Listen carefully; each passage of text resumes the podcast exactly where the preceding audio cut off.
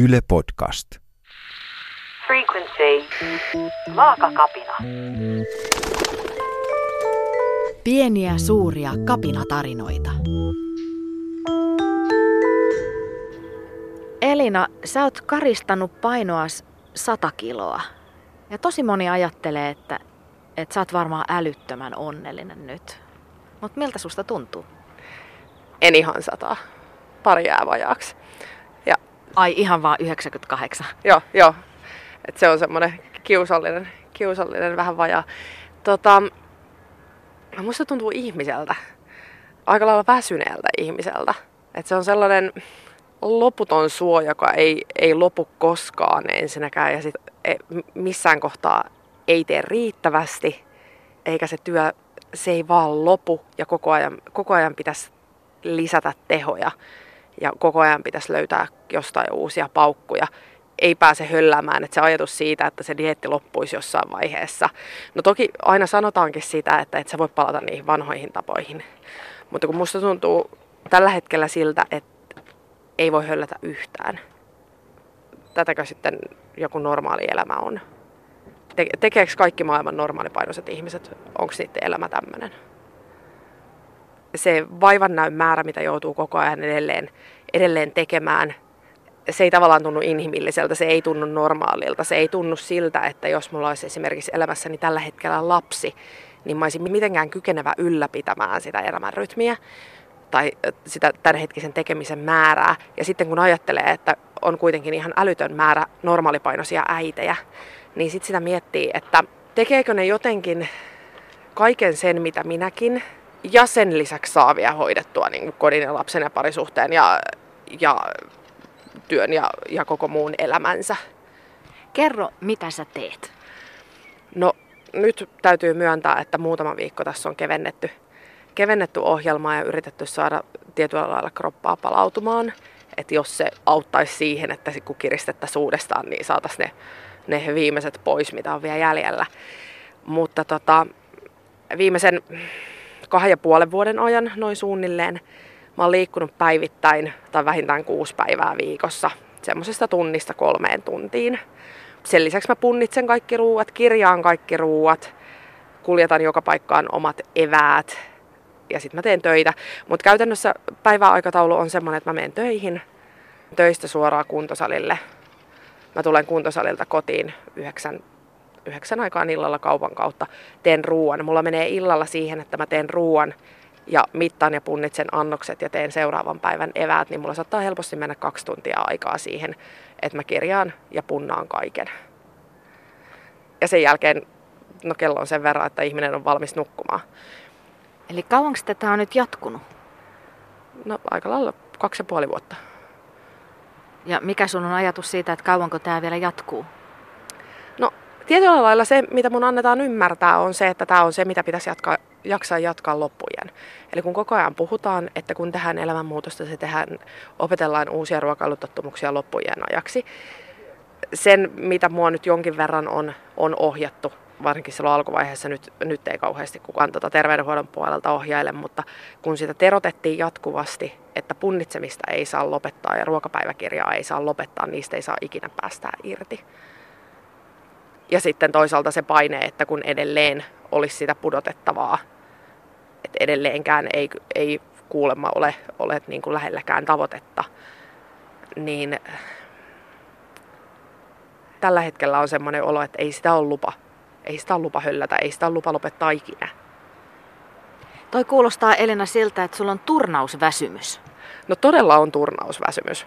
Mä, mun täytyy myöntää, että siinä kohtaa, kun vie niin kuin se kaikista väsynein hetki tulee, niin siinä kohtaa miettii hyvin vahvasti sitä, että hei, että jos tämä, jos tämä kahden ja puolen vuoden kohdalla tuntuu tältä, joka on kuitenkin niin pitkä aika, kun sanotaan, että rutiinit syntyy puolessa vuodessa esimerkiksi, niin tavallaan se, että ajattelee koko ajan sitä, että hei, että tätä pitäisi jatkaa, jaksaa jatkaa joku 30 vuotta eteenpäin. Ja sitten päästään taas takaisin siihen, että tätäkö, se norma- tät- tätäkö on normaalius ja tekeekö oikeasti kaikki ihmiset näin ja miten ne saa sen näyttämään niin helpolta. Sitten joskus tulee se valaistumisen hetki, kun seuraa lähipiiriänsä, että hei, kukaan mun kavereista ei kanniskele repullista tuppervareja. päivittäin. Ei nekään, jotka, jotka on niin kuin normaalikokoisia. Ne, ne, ne ei yksikään käytä illalla sitä, sitä ruoanlaiton jälkeistä tuntia siihen, että ne, ne punnitsee tarkasti ja merkitsee ruokapäiväkirjaan, että tätä oli 31 grammaa tätä raijuustoa tässä ja sitten tässä on 42 grammaa avokadoa tässä mun salaatissa ja sitten siinä on 25 grammaa herneitä. Mistä nämä sun ohjeistukset on peräisin? Mä päädyin tilanteeseen, jossa, jossa mulle ilmoitettiin, että se on nyt, se on nyt joko mahalaukun ohitus tai, tai itket ja mahalaukun ohitus oikeastaan. Mä sitten ilmoitin, että, että hei, et en ole laihduttanut vuosikausiin, niin ootteko te nyt ihan tosissanne, että ensimmäinen ja ainoa vaihtoehto on se, että lähdetään silpoa sisuskaluja? Että jos nyt kokeillaan jotain muuta. Sitten kun mä ilmoitin, että jos mä nyt itsekseen kuitenkin yritän, niin koska siihen ää, leikkaukseen kuuluu semmoinen sitouttava painonpudotusjakso, niin mut varmuuden vuoksi laitettiin terveydenhoitajan ohja- ohjaukseen, jossa sitten kävin kerran kuukaudessa vuoden päivät. Sieltä tuli lähinnä raja sille, että hei, et 1200 kaloria syöt päivässä. That's it. Jätät kaikki rasvat pois. Ainakin kaikki kovat rasvat pois. Mitään, missä on yli, yli 5 prosenttia rasvaa, et syö. Tyyppisesti. Ja, ja yhtäkään viljatuotetta, joka ei ole täysjyvä viljaa, et syö. Hyvin samantyyppiset ohjeet, mitä mä oon saanut ravintoterapeutilta vuonna 90 nakki, jonne mut on ekan kerran laitettu ennen kouluikää. Ja sitten kun niitä on kuunnellut sieltä vuodesta, vuodesta ehkä noin 90, 89, jotain siitä asti, en, siellä, siellä tota ravintoterapian puolella ja kouluterveydenhoitajalla, ja koska mä oon ensimmäisen kerran ollut painonvartiossa kahdeksanvuotiaana. Elina, sun ö, elopaino on keventynyt 98 kiloa. Mites henkinen taakka? Kevyempi, sama, painavampi kuin ennen. Mä koen tällä hetkellä, että se on painavampi kuin ennen. Hyvin monelta kantilta. Siis ensinnäkin ihan sen arjen tekemisen kannalta. Että kun sitä niin sanottua vapaa-aikaa, mitä aikaisemmin oli, niin sitä ei ole. Mitään semmoisia, mihin aikaisemmin purki, purki niin taidetta tai, tai musiikkia tai elokuvia tai ruoanlaittoa tai, tai mitä tahansa, niitä ei kerkeä tekemään eikä niitä ole tavallaan lupa tehdä. Eli ei ole semmoista henkistä purkautumispaikkaa oikeastaan enää ollenkaan.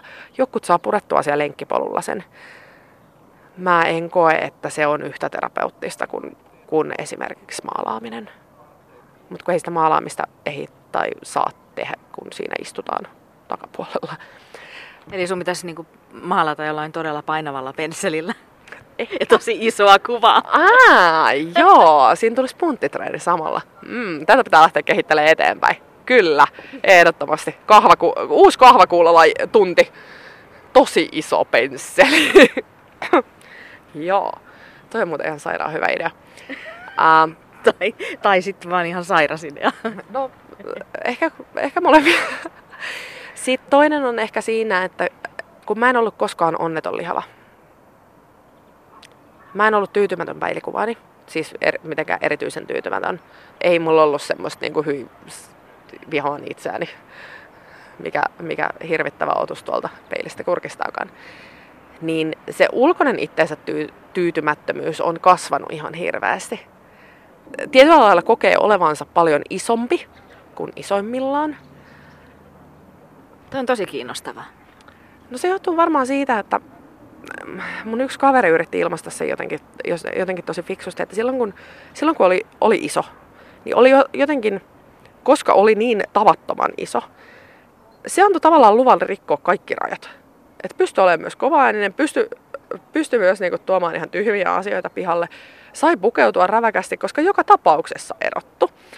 Ei verrannut itsensä muihin ollenkaan niin paljon, koska tiesi joka tapauksessa olevani, olevansa niin kuin ihan omissa sfääreissänsä, niin sanotusti. Et sitten kun oli semmoisen oman pikkukategoriansa pikkukuningatar, niin se, että kun oli tavallaan semmoisessa täysin omassa kauneuskategoriassaan, niin sitten siihen oli lupa ihan eri lailla.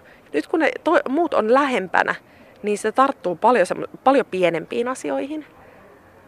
Jotenkin se esimerkiksi, että ei löytänyt vaatteita kaupasta, niin se oli ihan loogista. Koska jos ei nyt ihan hirveästi maailmassa ole semmoisia melkein 180-kiloisia ihmisiä, niin ei niillä nyt ihan hirveästi tarvitse tehdä vaatteita.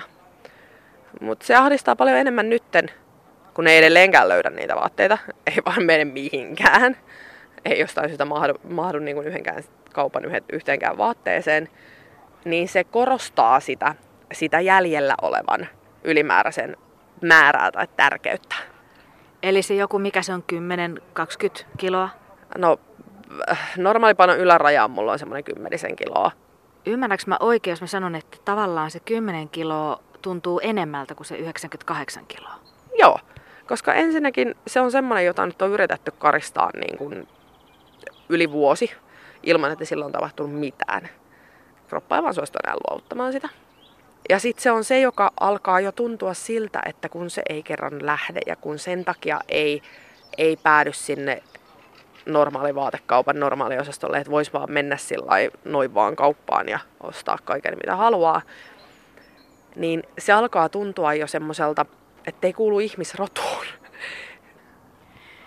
No mikä on se tavoite? Nyt sä oot kaksi ja puoli vuotta tehnyt tätä työtä. Mä sanon työtä, koska työltä se kuulostaa.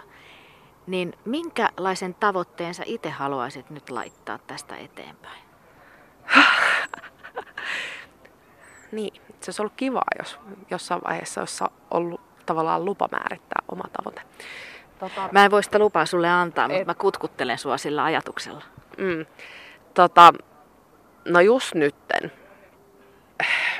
Mä mietin, että pystyisikö mä vaan, vaan tässä kohtaa keskittymään semmoiseen niin omaan rauhaan ja omaan tasapainoon ennemmin kuin siihen hoitohenkilökunnan miellyttämiseen. Et kun just nyt ei ole mitään akuuttia, millä voitaisiin perustella se, että nyt on todella pakko saada se just tähän pois. Nyt jos mä sanon ääneen sen, että, että se olisi ihan, ihan jees, että vaan oppisi olemaan tässä koossa ja saisi semmoisen tasapainotilanteen, ettei tarvitsisi ihan koko ajan laskea ja mitata kaikkea ja stressata ihan jatkuvasti kaikesta ja kokee, kokee hirveätä syyllisyyttä ja epäonnistumista ja semmoista velkaa siitä, että ei onnistunut tässäkään annetussa tehtävässä, niin mä pitäisin sitä tällä hetkellä tavoitteena.